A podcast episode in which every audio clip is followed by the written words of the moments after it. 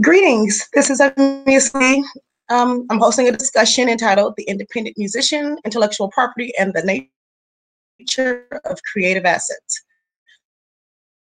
The benevolent of discussion and debate. Dialogue lets you have your own call-in show over the internet.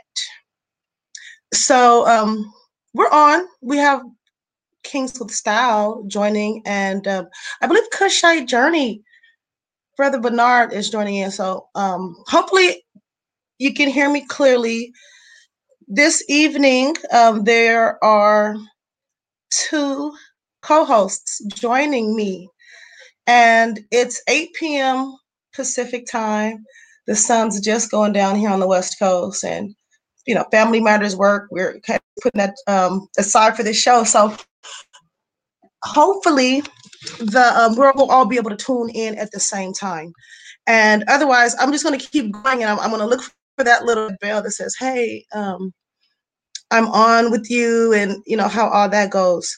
So today we want to talk about um, performing rights organizations and also how that relates to YouTube. It's really simple. There's one YouTube. There are a few PROs here in the uh, US, ASCAP, BMI, and SESAC, SESAC. ASCAP is ASCAP. ASCAP is the performing rights organization that I'm a member of. And um, I might back it up a little bit and give an overview. If like you're streaming this, you're streaming this, and you're um, want a little backstory on what the independent musician, intellectual property, you know, what's up with all that? Because of course, um, you get your music from a record label, right? The, the, every musician, it's a big thing to get a record deal. So an independent musician um, takes on a lot of that in a smaller scope. Um, smaller is a relative word. Um, immediacy with more immediacy may be another way of looking at it. Um, so intellectual property is song rights and the rights to a recording and you know really simply it, it's the copyright for the recording and the registrations for the um, a song with a pro that protects the uh, publishing rights. And the copyright is necessary. There's a lot banking on it but um, there's a little bit of misconception that comes with um, the, how the library of congress is engaged in that although um, we'll we'll get on that later. But oh, to um, protect a song, an artist that writes the song needs to be a member. So that's always a good line of defense for the independent. I hear some beeps on my computer. I'm today. I am keeping the window. I want to keep this page open because I had a few callers step in before and I wasn't immediately able to um I wasn't immediately able to um I my caller Bernard Bush, she was gonna join me this evening, but apparently the um when he activated his mic, I want to see if I can get him this link. And um that's impossible. I'll just go on from where I left off a, a buddy of mine um, always shares news with me and i go hey you know you're like you'd be a great producer for this show. Not only can you you know with the stuff that i'm already uh, we talk about all the time it's great for the show but you can remind me to stay on track. So we'll see how that goes but being an independent musician this is a part of it the um the forward drive to do what you will with with your will. That's very important to take initiative and um, that that's what we're doing here, Shin, about the importance of a songwriter joining a PRO, so that there is uh, protections that can be invoked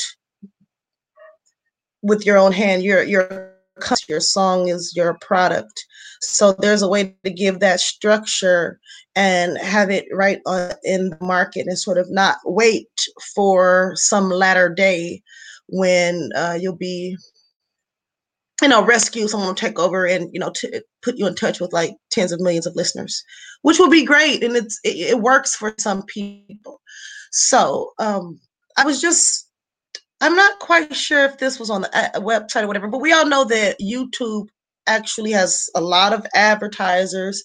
And when there is music being played to the public, there's uh, licensing fees that will be incurred. And there's a lot of great areas in the years past how our digital entities, um, how will they be held accountable for these rights? How will they be accountable for the um, the fee, the cost of making use of this product that's protected? So when I went through distribution with CD Baby, I noticed they go, "Hey, let's we're gonna collect your YouTube money for you." So you just go ahead and pay like a I don't know, it's like if they want fifty bucks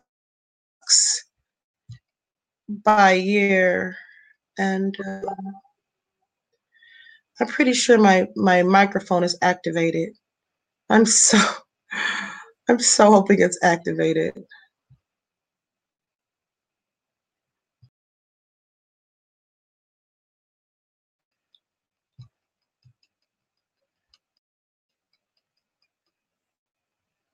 Anyway, I think it is.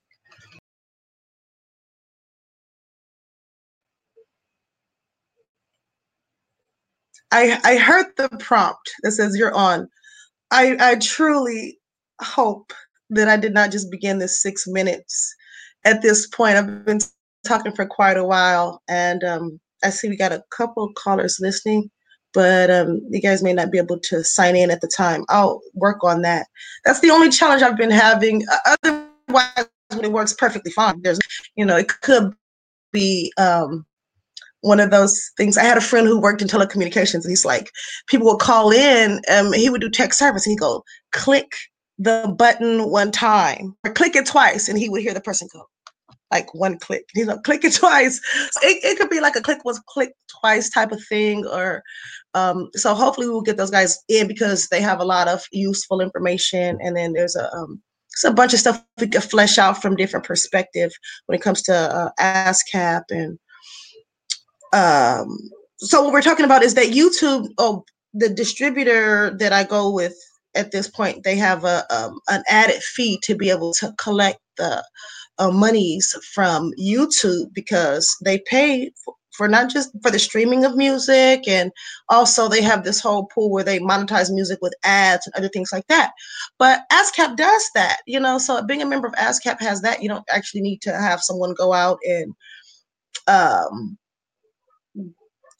ex- you can serve as a publisher on your own behalf in many ways by uh, using your PRO for those you know deals because you upload your music to YouTube. It's they're very free with how you can uh, put your stuff in this outlet, and then there are um, ASCAP has a multi-year licensing deal with YouTube so that they are um, they're paying for the music that streams there. But I'm just going to stop for a moment and say this call is brought to you by Dialogue, like discussion and debate. Dialogue lets you have your own call-in show over the internet. And the reason I'm repeating that is um, to remind you, Dialogue is really cool. This is an interesting platform on Twitter where you can broadcast. So I, would like to feel like, oh, hey, new caller was be put on the air. All right, I saw that. What's up? How you doing? Can you hear me?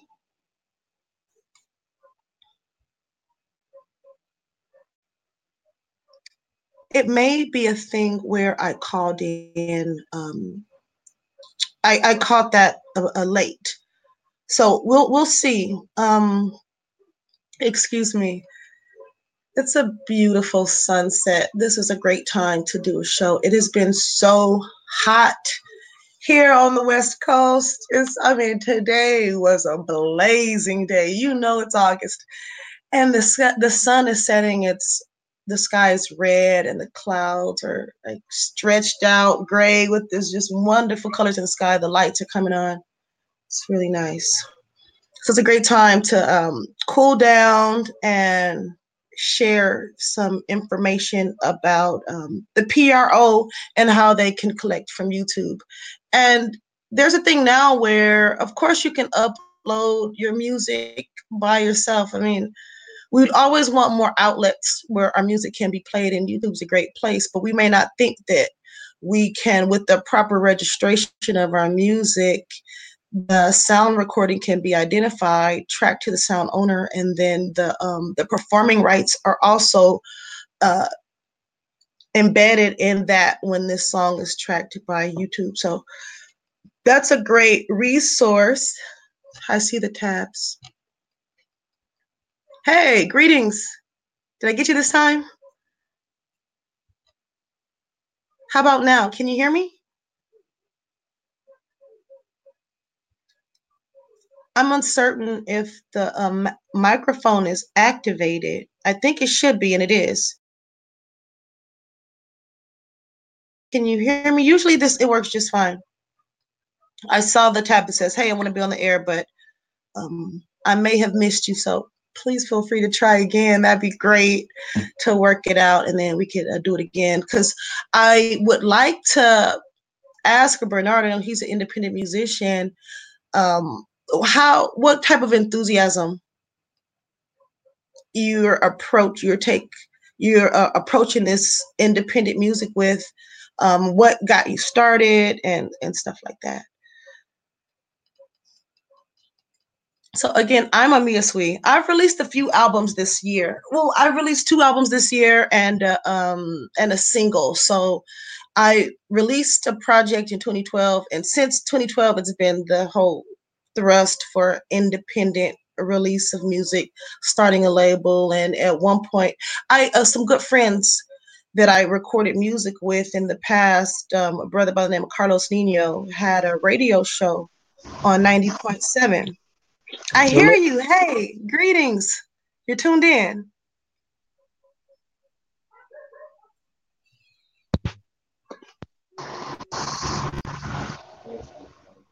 Can you hear me now? I do. Right on. so you can hear me. I can hear you now. Thanks for tuning in. Thanks for calling and supporting the show. I appreciate it. Okay, hold on one second. I want to try something else. Can you? No, it's not coming in as clearly as it was at first when I heard you a second ago.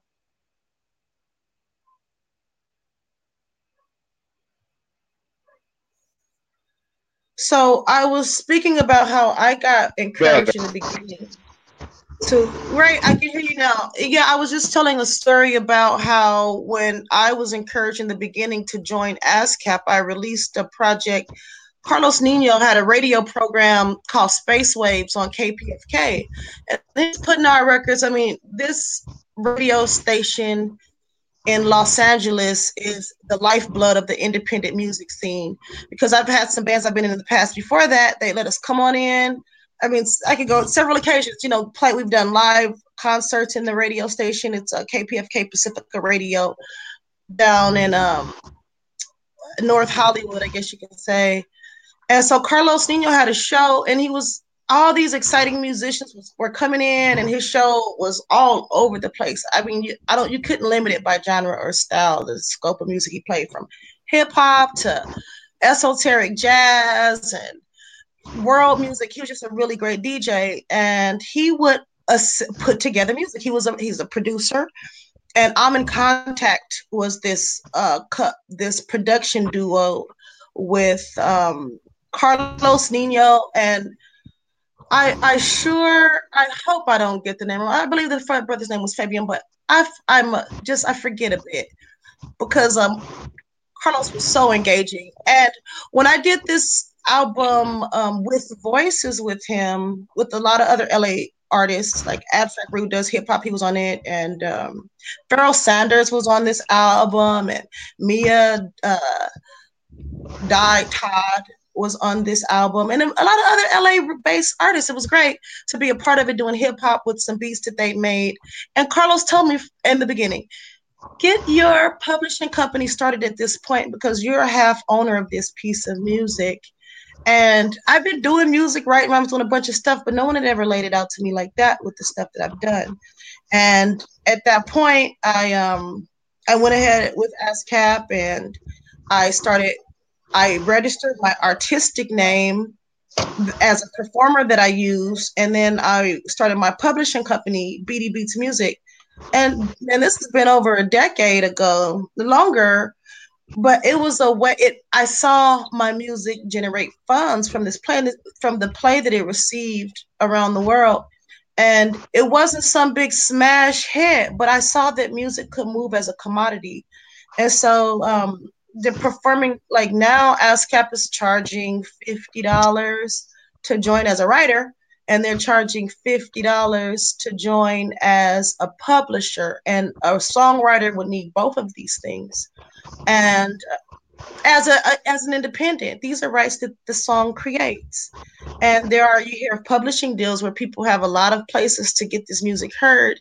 And for that uh, skill set that service then they oftentimes take rights to the song or portion of it so that more funds would be generated than would be by the artists themselves. So um, the pro the performing rights organization is a first line move to make sure that the songs you write in the future in places as simple as YouTube that the um the fees, the licensing fees that are paid, that your song has a portion of when it's played, that it returns to you as an artist. So I, that was a long spiel. Excuse me. I just wanted to um, get that out about you know my experience with getting started with joining the PRO. Okay.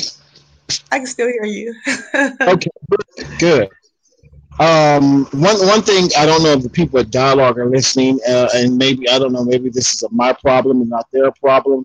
But before, when I called into your show, I was able to listen to you um, through my headset um, and talk to you. Now, when I when I um, press the uh, you know I want to talk to you live button or you know I'm saying the call in button, it automatically triggers the speakerphone on my phone, and I don't think that's um, you know that might not be convenient for everybody who may want to talk to you from like a, a private location or you know I'm saying someplace um, even public, you know. Uh, so maybe they want to check into that because I can't, you know, because you're on speakerphone now. That's all I'm saying. Uh, but how are you doing today?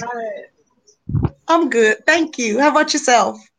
Great, I'm great. Um, I wanted to uh, ask you a couple of questions and t- touch on a, a, topic that you spoke on um, uh, maybe about a week ago or a few days ago. Um, and it's about this IRC, uh, IRSC code you're talking about.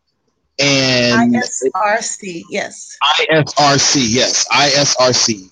You're absolutely right. And so you, are talking about this code and you're talking about it as it's like a um let's say like a, a serial code or you know for your music for uh, that that piece of work correct?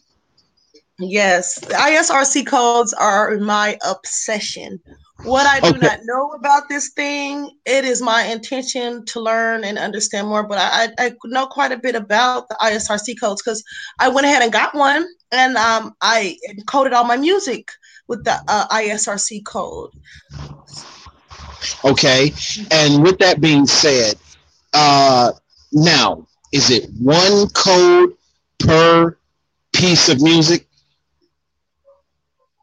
So let's say you have 12 songs on an album. There's 12 individual codes, so one for each song. The way the ISRC code works is it's a um a group of numeric alphanumeric codes. So it's a 13 digit code. The first two digits would be the country code. And when the you're given the ISRC code, they'll give you just they'll give you three digits. My ISRC code is 5LK. So for and it there's a two digits for the year and then there's five digits for each individual song in that year using that code. So for the first song on Lost Angels Found would be Um, that was released. Now, interestingly, Lost Angels Found is a reissue through BD Beats Music. I first independently released this music in 2005, and it wasn't available for digital download. So I kept the root, the first song on Lost Angels Found. The ISS ISRC code is US 5LK 05 00001.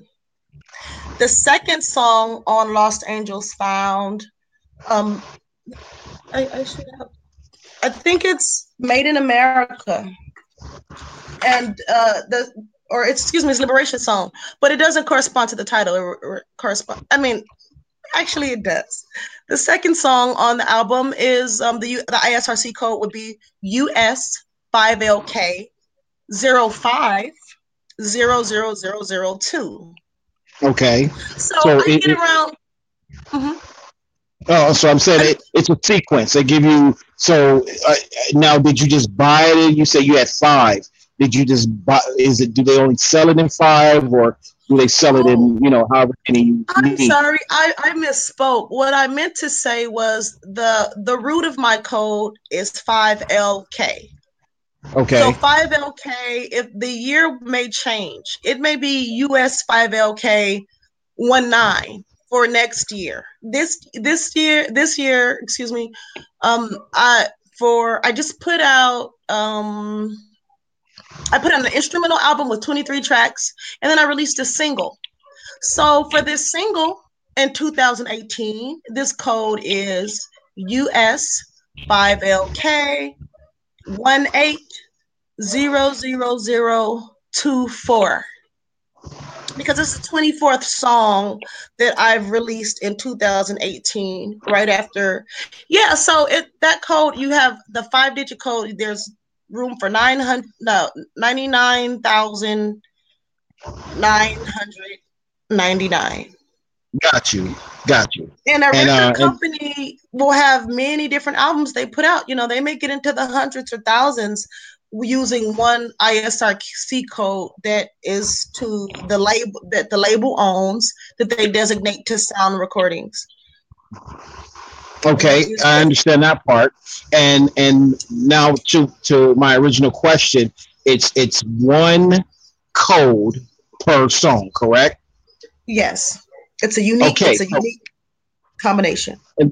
Great. Now the reason why I'm asking that, okay, let's say um, what you you know what, what you talked about recently, or what's been in the news news recently about Drake having you know 50 billion streams, the first artist to get 50 billion streams or whatever, okay, of his of his music.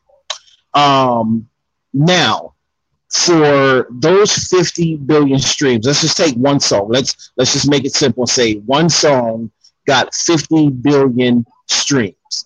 That means that one code that one isrc code got 50 billion streams correct? Correct okay now this brings me to the point that i'm trying to make we talk about illegal downloading, right? Um, people, you know, pirating music and downloading music illegally. Okay, when you uh, rip a CD or um, convert uh, music uh, online or however you do it, you know what I'm saying? Does that ISRC code stay with that song or does it get ripped out away from that song? No, it does not get ripped out. It stays with the music. This metadata is embedded. Um, they there are some programs I think where you know you can you, there are times you can change a file name. There Correct. are some files that have more locks than others. You know, there's a few there are a few well and then there's another thing. There's a sound id so say that in some odd chance you know you run this sound you sample this song and then you export it through another machine and you want to create a different um, you want to apply a different isrc code through the editor. This isrc code is not only connected to the digital file, but the sound wave. There's a like, for instance, Correct. YouTube has a sound ID, content Yeah. ID program where the waveform is unique. So Yes. if a cover, there's a like a cover song is a different sound recording than the original. It was different instruments, different players, but it's the same melody and the same um, lyrics. Well, Sound ID is able to recognize that this song is a cover, that this pattern of music and and lyrics and this structure has been done before it's been registered, and it is I, um, it is joined with the writer of the song and the publisher of that song. So Yes. that's an added line of defense, but that's a good question because you know there are some pretty slick and sneaky ways something can be modified, but in that way, you see that the lyrics and the music is protected as well as that particular recording. Though they're like three different components. Yes, I, I know what you mean because I've dealt with, you know, I'm saying music. Um, uh, I remember edit- you had a studio in in um, Hawthorne back in the day when underground hip hop was everything. I dealt with music editors, you know what I'm saying? It's like more advanced ones like MediaMonkey, where you can actually see all of the metadata with a song. You can actually look at it. You can actually tag songs with Amazon. Um, and I'm trying to figure out now, do they tag those songs by that ISRC code? Um, but you know I'm saying? I've, I've, yeah, I know what you're talking about. You can, you can look at that metadata and I think there's places on there for the ISRC information but this is the rabbit hole I'm trying to take you down. Okay, so now we're saying that one song, you know, has 50 billion streams, and and I know what you're talking about with YouTube because I've actually uploaded videos with, you know, using music. I think one I used uh, a change is gonna come. You know, and uh, immediately YouTube flagged that as you know this is you know copyright you know material you know blah blah blah you you're not going to get paid for it you know whatever you know so I, I understand what you mean for that. But what i'm saying okay now with those 50 billion streams because this is what i'm trying to find out okay?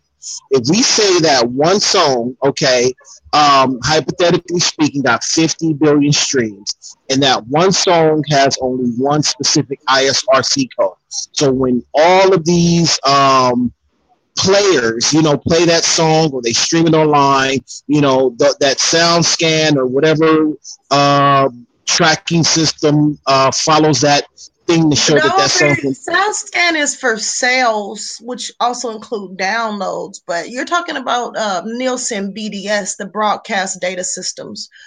Okay, so that's monitor the ISRC code and all of the um, the what would I call? I want to say markets, but it's not just markets, but every outlet in the different markets because there are different ways that music is played. So when it's broadcast, Nielsen has a pretty extensive network. To Yeah. you know, if you're, you're in an elevator and music plays, it's being broadcast. You know what I mean? It's Yeah, exactly. And so you're saying they they track those, right? They track. Okay, it's been played here, here, here, here, here. You know, because they can track that code and say, okay, it's been streamed 50 billion times, or it's been played 50 billion times. Correct? well, when you register with them, yes. Okay, now and, and we're sure. I'm sure his music is registered. Now this is where I'm trying to go with this. Okay, now Mhm. we're saying that, um, and and okay, well let me let me um digress for a second. Okay, so they track those songs and they've tracked the song 50 billion times. Now, does that mean that the artist, you know what I'm saying, or what entity says, okay, now this song has been tracked or played 50 billion times, it's been streamed 50 billion times. Isn't that an impressive? Wow, it was just a billion a week ago. It seems. Yeah, well, this, is this is where I'm going. This is where I'm going with that because this is interesting to know, okay? Because what I want to find out is first, okay, if a song has been pirated, okay, let's say out of those 50 billion streams, only 3 million of those were actually legally bought, paid for from iTunes or wherever they buy music, you know, um, paid for, and the rest were illegally downloaded. Okay. Now, well, listen though, I just want to interject this. We're talking about streams, and download is a different way to receive the music. So that those are totally different numbers. So these are just people listening on demand. You are downloading. When you're streaming, you are downloading. No, they refer yeah. to them differently. A stream is a play, whereas a download is a sale, and they're they're looked at differently. So I like, I, I don't know where I heard this, but that Cardi B. Oh, I, I said I wasn't going to say the name because I, I never did look it up. It's just I'd have to do certain work in it in that realm of music where it's my interest is really stretched. But um, I hear that you know this top artist has a, uh, millions of streams, but 15,000 downloads. Yeah, nobody's buying that crap. nobody's buying that crap. You know what I'm saying? That nobody's there. Nobody's buying that crap. You know what I'm saying? I, I'd be surprised. When I when I listen to regular radio in my car, I'm gonna go ahead and make the admission.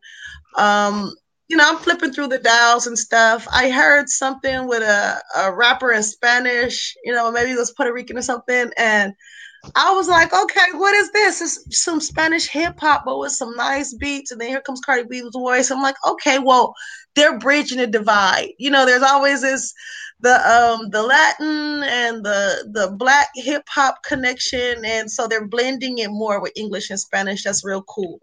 I yeah, mean, it, so I, I I could you know you know what and, that, and that's why i'm going with this you know what i'm saying because you know especially when it comes to music. Like my, my, my I'm a hip hop fan. I love hip hop. I grew up on hip hop. I produced hip hop, but I stopped listening to hip hop. You know what I'm saying? One because the message. You know, you know, it was cool to boast and brag when you when when boasting and bragging was original. You know what I'm saying? Now boasting is bragging, boasting and bragging when we got statistics to show that you ain't got nothing. You know, but um, what I'm saying with that is people are being fooled into thinking and believing that an artist is popular and selling and making money off a certain style, you know, because they hear them all the time on the radio. But common logical sense says, I mean, like back in the day when, when record stores existed, you know what I'm saying? You could almost get a sense and a feel for who was selling. When, when Michael Jackson's Thriller was out, people were going to the record store buying Thriller. Why? Because it was a must-have album. You had to have your own copy of it. You know what I'm saying? It was just that. That's how you know special that music was. This music nowadays is so watered down and overly produced and mass produced and you know what I'm saying over consumerized and so easily available to get you can't i mean like logically you cannot imagine people saying you know what? I'm gonna spend a dollar on that. I'm gonna spend a dollar on something you that know I it's it's the rare artist. and i think everyone has i excuse me everyone has their specific flavor they like. But for me it's a rare occurrence to get excited about a body of music yeah. from an artist delivered on an album. You know exactly. You, i like Erykah Badu. Um i you know the last real album that i, I actually remember my family getting excited about was arrested development. Yep. I bought arrested development. I bought them. My dad bought it for us you know what i'm saying? And yeah. Uh, yeah. bob marley legend was another family album where you wanted, you know what I mean? It was just a feel good thing where you wanted to listen to each song and each song had was special.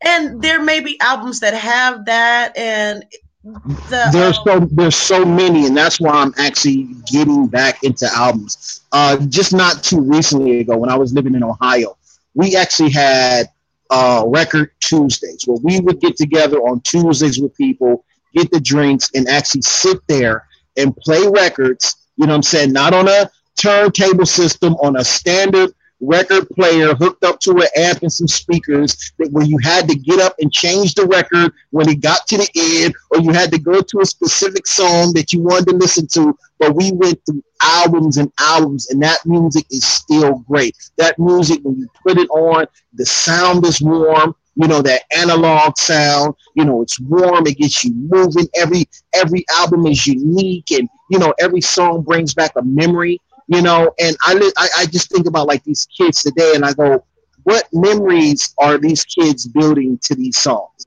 You know what I'm saying? What what soundtrack of their life is Cardi B gonna be a part of when they're 30, when they're 40? And they're not. You know what I'm saying? Nobody's gonna check for these artists five years from now. You know, just who was let's let's let's say who was hot 10 years ago. Let's go back to Mystikal and Master P and you know what I'm saying, all these you know, these radio artists who, you know, are representing, you know, this culture now. You know what I'm saying?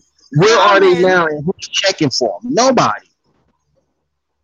You know, you know, but anyway, like like I said, I digress. But what, what my point is is what I'm trying to say is okay, out of that 50 billion streams, okay, if they're tracking this and that artist is supposed to get paid by that code, and I don't know if that's what you're saying. I don't know if they're supposed to get paid by the code or that's just saying how many streams they had or downloads they have. Because what I'm saying is that that music was downloaded illegally, okay, does that mean when that song is played, even though it's downloaded illegally, and that song is played on my player or somebody else's player, do they still get paid for that? Do they still get royalties for that? Or does the company get royalties for that? Is anybody getting paid off illegally downloaded music.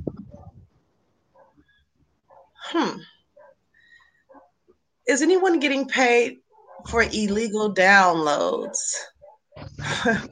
that's that's why all of these protections are being put into place because of the ease of transferring these files.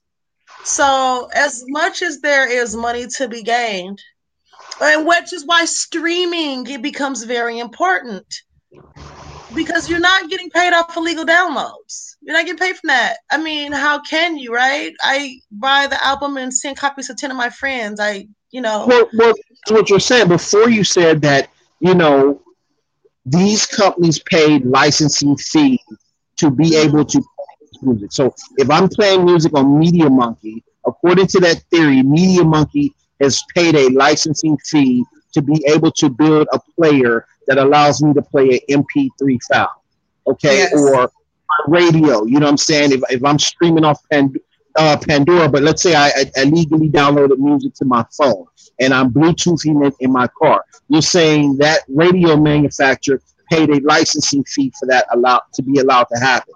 So if yeah. that's happening, that means they're still able to track that music being played with these codes, and somebody is collecting royalties even off illegally downloaded music.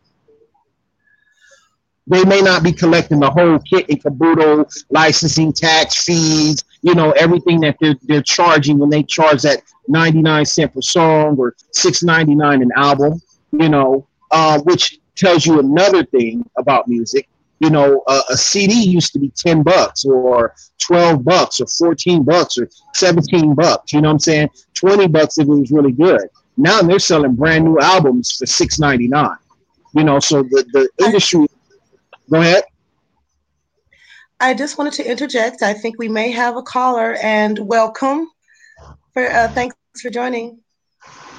Um, illegal downloads. It's you're getting into the black market, right? So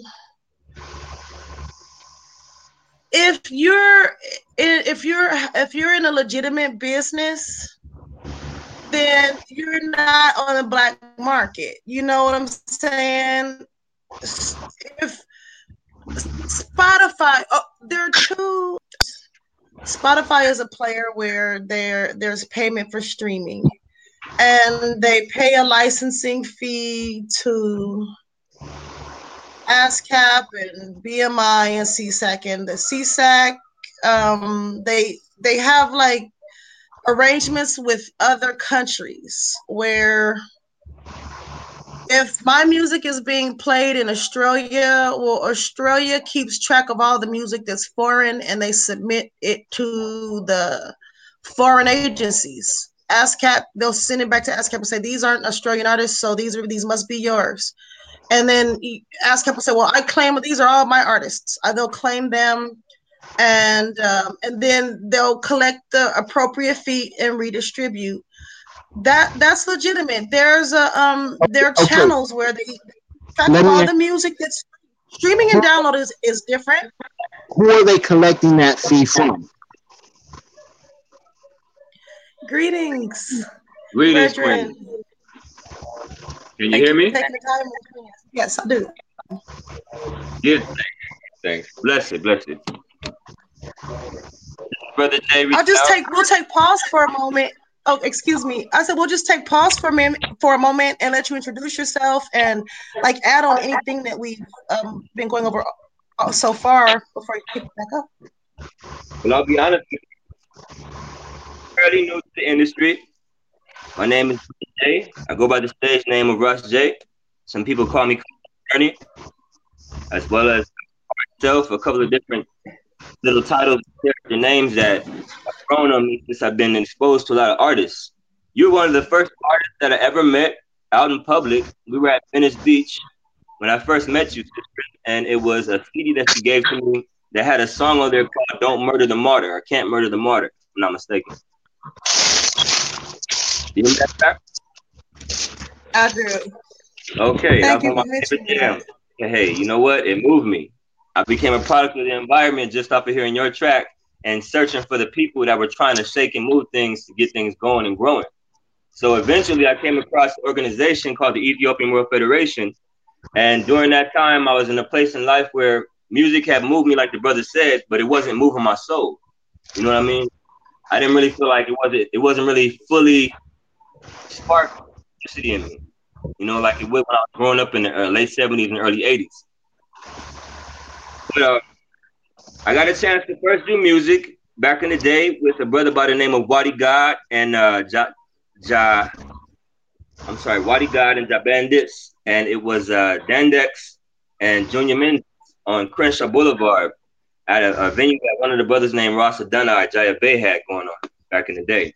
And it was by accident. Crenshaw is world famous uh, place for Black arts and culture in Los Angeles. It's like a central area for uh, like business, like art and culture. They do um, Martin Luther King parade on Crenshaw every year, Marcus Garvey parade, uh, Kwanzaa festival. It's a, a, vibrant community in LA with a lot of arts and culture.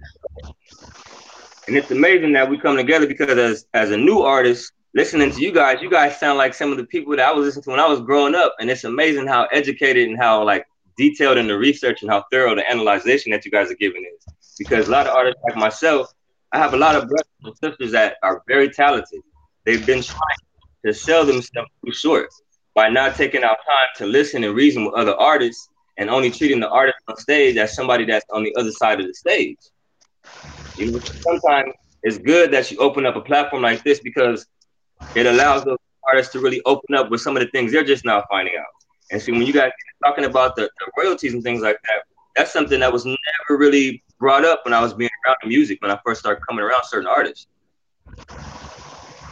Yeah, it's a challenge. It's something we all can do. Also, uh, the, being a creator of a song, all the rights stem from that. Of course, we would like to give it away and let someone else do the work, but there is a big gap between reaching a large audience and getting a return on the value. So, with those rights in place, individually held, I'm of the belief that that I, I'm certain there's a higher profit margin, and with smaller numbers, you will realize more.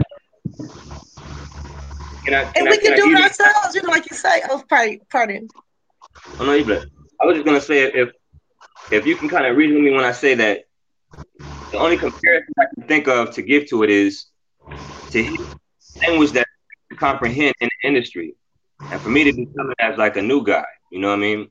It really does give me a chance to figure out what I want to ask, the questions I want to ask uh, for veteran artists versus a rookie artist that might lead me the wrong way just to get his self or to try to create some kind of sound clash uh, vibration between me and you know what I mean.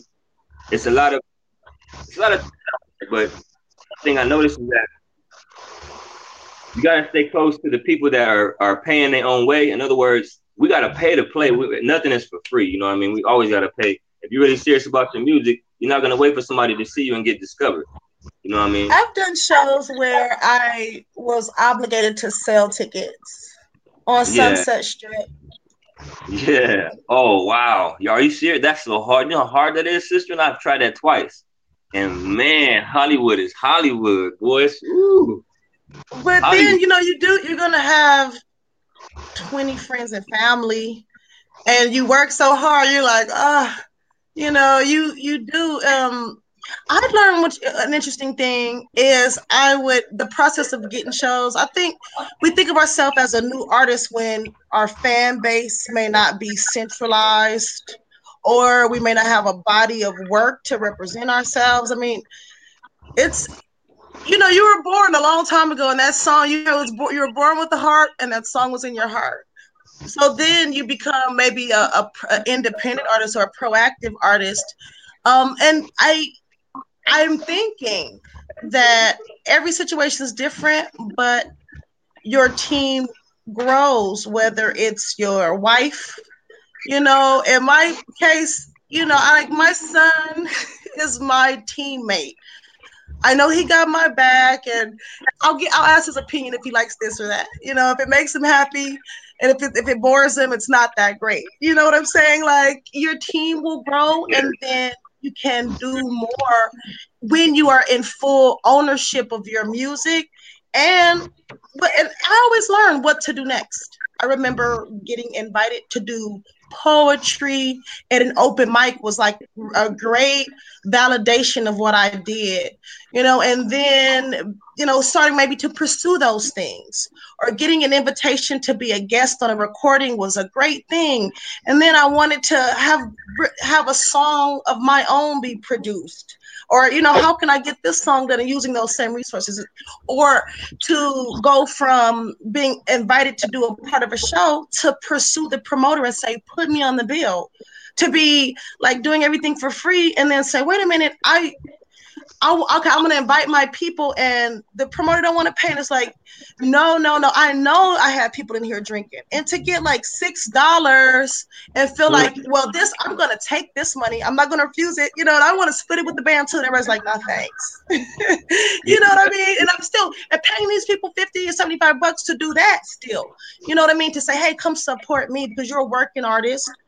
Show up at some rehearsals. Here's 10, 20 bucks for gas you know, I, I'm, I'm gonna guarantee you 50, 75 for that night, you know, so you do invest, find out new things you can do because you see what's possible. You do that.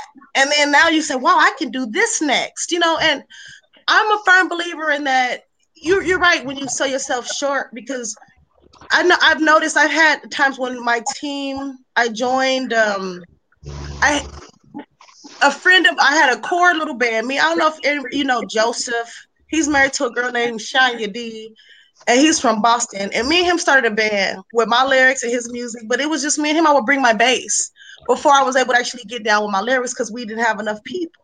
And then we had a guy join us with guitar, and then another guy joined us with bass, and then the drummer and the guitarist quit. you know what I mean? After that, so it's interesting. You have those changes where you may be the only thing that doesn't change in your goal, you know. Uh, yeah, that, that's one that's one good thing though about the the Music Connection magazine. I, I love that music because I've actually put bands together through that magazine. You know, and you know when, when somebody drops out, you can always put an ad in there and say, "Hey, I'm looking for a drummer that's into this kind of style or this kind of artist." You know, and you know you get a you get a lot of response from that. That's true. We actually I work with a guy named Louis Segui um, that we found through Music Connection, a music board, and he played with us with guitar for a while. And this, this is one thing I want to ask you. Okay, going back to what we were talking about earlier. Let's take the radio stations for example. Okay, how how do the radio stations? Okay, I I, I know they they get paid through advertising. Okay, um, but other than that, how do they benefit from playing? Um, and I won't even say the, the top artists, because yeah, we know they're going to play the top artists because that's going to bring people to listen to their radio station. But how does, let's say, a station like 92.3 The Beat, how do they benefit playing, um, uh, what is it, uh, a 20 year old Snoop Dogg song? You know, that, you know, how do they benefit playing that over playing a new independent artist? What are they reaping from this? You know, I've never worked in radio like that. I know a few things about publishers that own the rights to this music. They have a catalog and they send out packets of their hit music. Sometimes you hear a song you haven't heard in 10, 5, 8 years, just and it'll randomly be in rotation. All the time. All the time, yeah. Packets that the music publishers they remind the program directors that this, you know, and they'll intermingle it with some new music, some old music, and being that they have so much of a, they have such a great stake in the record business. There are a, a you know a handful of good fifty acts across the spectrum who at any given time will be the bulk of your music. So you, you can just put that stuff in rotation. It's the top selling music on the top labels and everything else that you know. Can I chime in on that, sis, if you don't mind? Can I'm i chime sorry. in on that, sis, if you don't mind? Can I chime in on that question that the brother oh, asked? Oh, for sure, yes. Well, I was speaking from a 70s baby point of view. You know, everyone knows in California who Snoop Dogg is.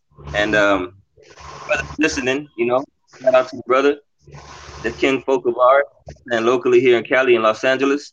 And um, I've noticed that a lot of people from his day and era know that Snoop was really into the, the 70s.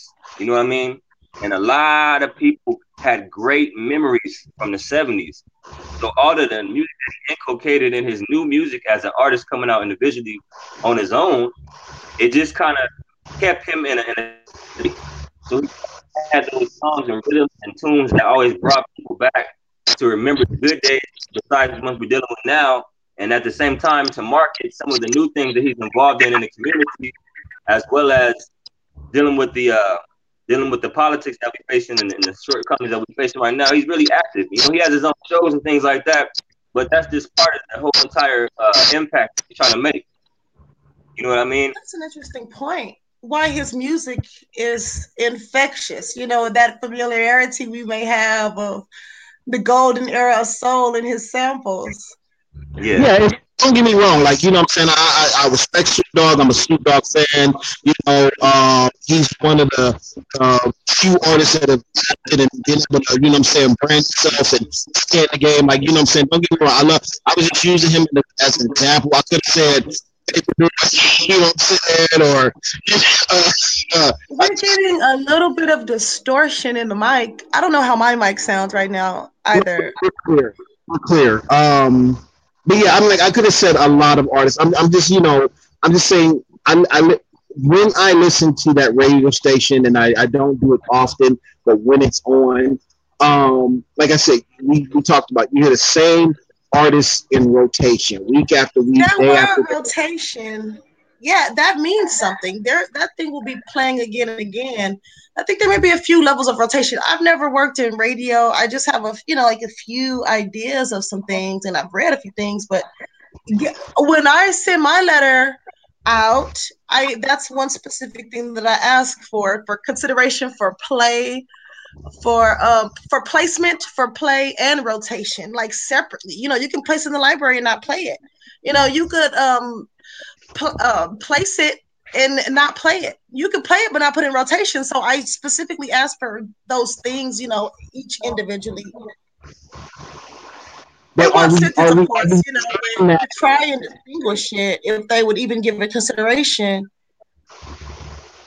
But what I, I guess go ahead. Recently, this recently I had an opportunity actually to be on uh, 88.9 with Junior Francis, and trust me, it was like uh, shell shock. You know what I mean?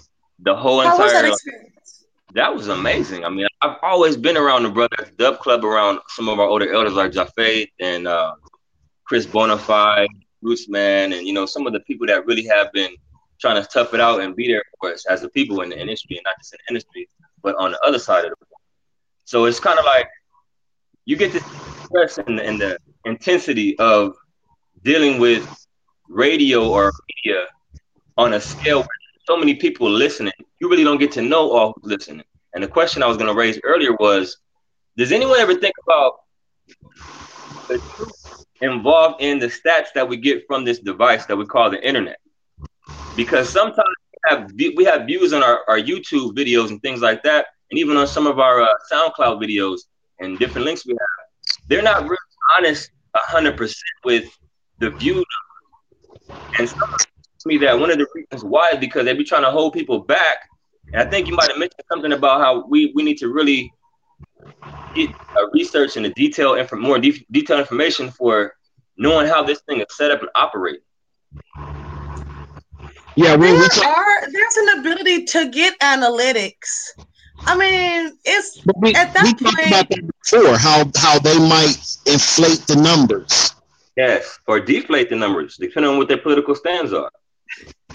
I would like to think my music has more fans, but you know, I kind of accept the fact that there there sometimes are trends of what people in what people are interested in, how it's presented. Um, and then two, a lot of the videos are promoted and marketed. You, that doesn't stop it from getting views. You you may it may be on the front page everywhere. People will, will click it. They'll put it in playlists. There can be a lot of energy behind. I worked in um, for a little company called LA Edge doing video production, and there was one video at a certain time on mopeds. I was in charge of promoting this video, and this is right at the point where it just before it made sense to do Google AdSense and actually pay for the clicks and place it. But I, I did a similar thing where I would Google everything that has anything to do with mopeds and scooters and I would find chat rooms and I would post this video. I mean, you can really have a lot of and that we make a difference no one day. Whereas they might be a team of five people for a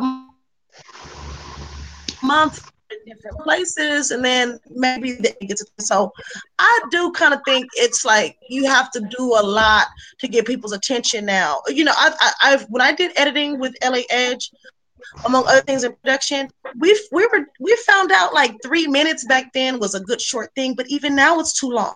People. Wow. Yeah, thirty seconds is is Like now 10? now. Yeah, now you you have their attention for thirty seconds is the most. Yeah, Wow, so it takes a lot to capture people's, people's attention. The short attention spans, everyone's ADD, you know, and I think too, like that book, um, what is it? How to win friends and influence people, right? You're gonna get fans. You what is it that fans will get out of it? I'm trying to figure this out myself, but it's people who are buying something or looking for benefit. If they're gonna take out a you know, so marketing is the next phase with with our music product beyond ensuring that every possible um channel in which it is commoditized when it passes through there that is prepared to receive. And then you can build on the numbers when people are using these channels to receive the music. Through uh, you know effort though. I don't think it's just making it available it will be enough One of the examples I can use, what I'm thinking of, is I had an experience where we had this video that we did a project on, and I collaborated with a group called Super Dread. They were from Fresno, and another brother was from Hawaii. So we paid our own money. We put this thing together, and we paid for some licenses and things like that to kind of protect ourselves. Can you hear me? yes, Yes. Okay, and what happened was we had one of the brothers log in and check up because we, we we agreed we would decide to keep on checking up and see how things went, how people reacted to it with the promo video versus the actual video. So we noticed that we were getting different numbers from different logins. So that's the one thing that I was really kind of centering on was the the accuracy of the numbers and the things that, that we're asking someone else to reveal to us about something that we produce and put out. When I sign into the back end of CD Baby, they'll give me Spotify numbers for the last seven days. And then I'll go to Spotify itself and look at their numbers, and they're different. There could be a updating thing where they may do real time on the Spotify platform, but it, it'll be a week later or a day and a half later on CD Baby. I'm suggesting this because it's hard for me to go ahead and say, okay, well, something is malicious and I don't know why or who, but it's always going to be affecting my efforts. You feel me? So I couldn't just assume that they're wrong. I'm going to say, you know what? They're, they're treating me equally. I would, I think that I think that when we have our rights in order, we are we have equal access that the other labels do to place and receive place our music, our product, our commodity in these outlets, and then take on the same return. We may not have the same licensing deal. Sometimes I say, hey, you know what? I'm not going to let your music, my music, be available on this platform. It has such a high demand, which you will benefit from. I want this rate instead. You know, I want statutory rather than a diminished rate for whatever reason, or a little more. So I think we're on the same status as the labels. I think when we go ahead and we say, okay, well, this is my company, this is my sound recording, these are the rights, it's here and it's there. I don't see any difference between those. I just think that that, that I don't think that things will stop us because when we start to reach people who like the music, like I really take it to heart in a, that you say, "Wow, you murder the martyr." You know, I know that's my, a song that I feel deeply about, and that you remember that. So that's the kind of stuff that you, you live for as a musician. To have a moment where someone can say you touch them, and as many you duplicating that like a, um, a hologram with this digital thing.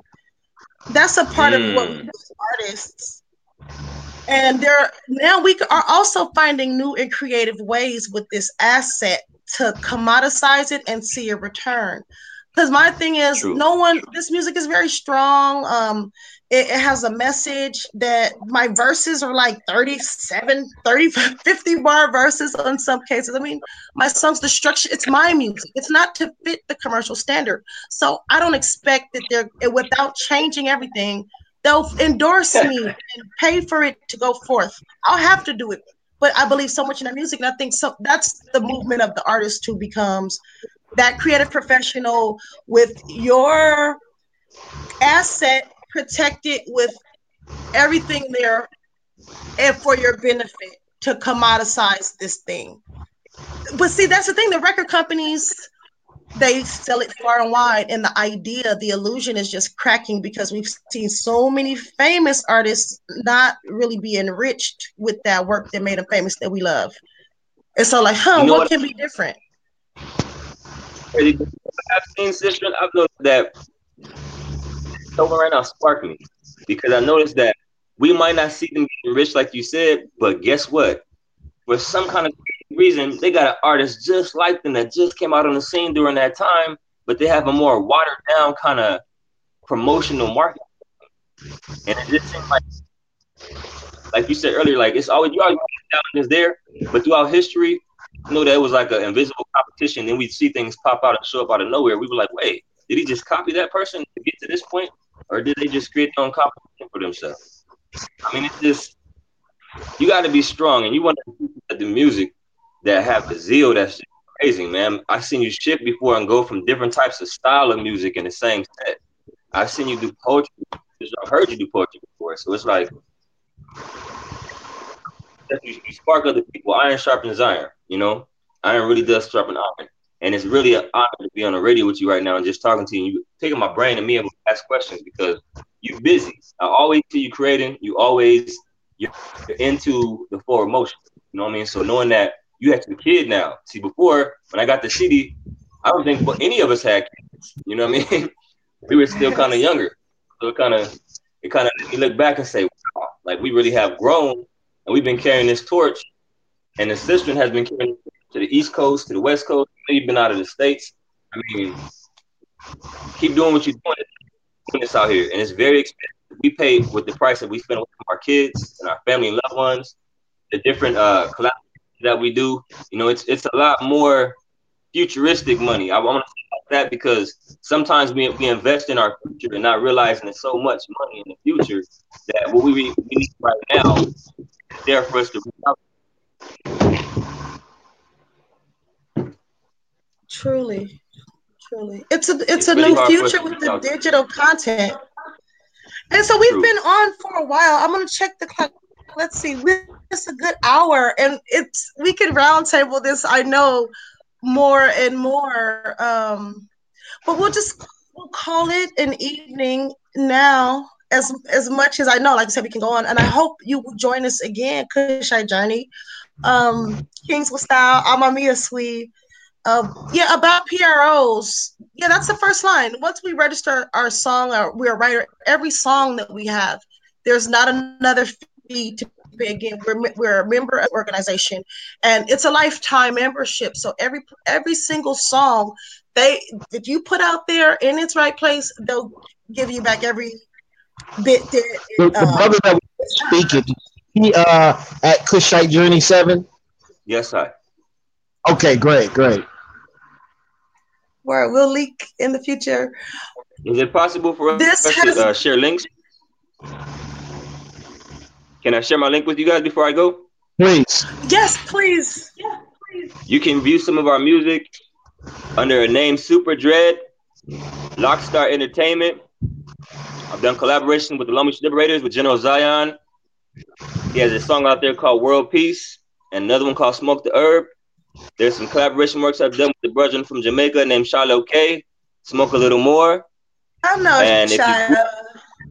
That's brother. That's a brother family there. You know, we have a lot of that's coming together. You know, we really are family, you guys. This music is doing it. Your vibe attracts your tribe, and tribe means family. So here we are making a beautiful noise. The strength, peace and positivity. Big up to the independent musician. Um, we have an oil well. Our creativity is inexhaustible, and we can bring this to market and own that that comes from us. And have the return for posterity for our youth. These assets don't go away once they are invoked. I mean, you know, you have people who are, I know descendants of Marvin Gaye who are still um, enjoying some of his labor and stuff like that. A beach I've worked with on automatic systematic, Los Angeles Found. This this stuff is um, these assets and rights pass on to our youth and they're valuable. Um, yeah, so I'm also gonna tweet a little bit later on. If you wouldn't mind sending me like a little message, that way I can like print it. I mean, with the links, that'd be great. And um, if you're interested in dialogue, you have a lot of cultural information that maybe um, you'd like to share. So you know, you can get on dialogue too. Maybe I can join you on a discussion if you decide to share in that way. Um, so this call is. Give thanks. It's called Brought to you by Dialogue. And you like discussion and debate? A dialogue lets you have your own call-in show over the internet. I'm Amamiya Sweet Aborigine. We're here with Ross J, Maurice, uh, CEO Mo, hosting a discussion entitled "The Independent Musician: Intellectual Property and the the Benevolent Nature of Creative Assets." Thanks, y'all. Check in next time. Peace.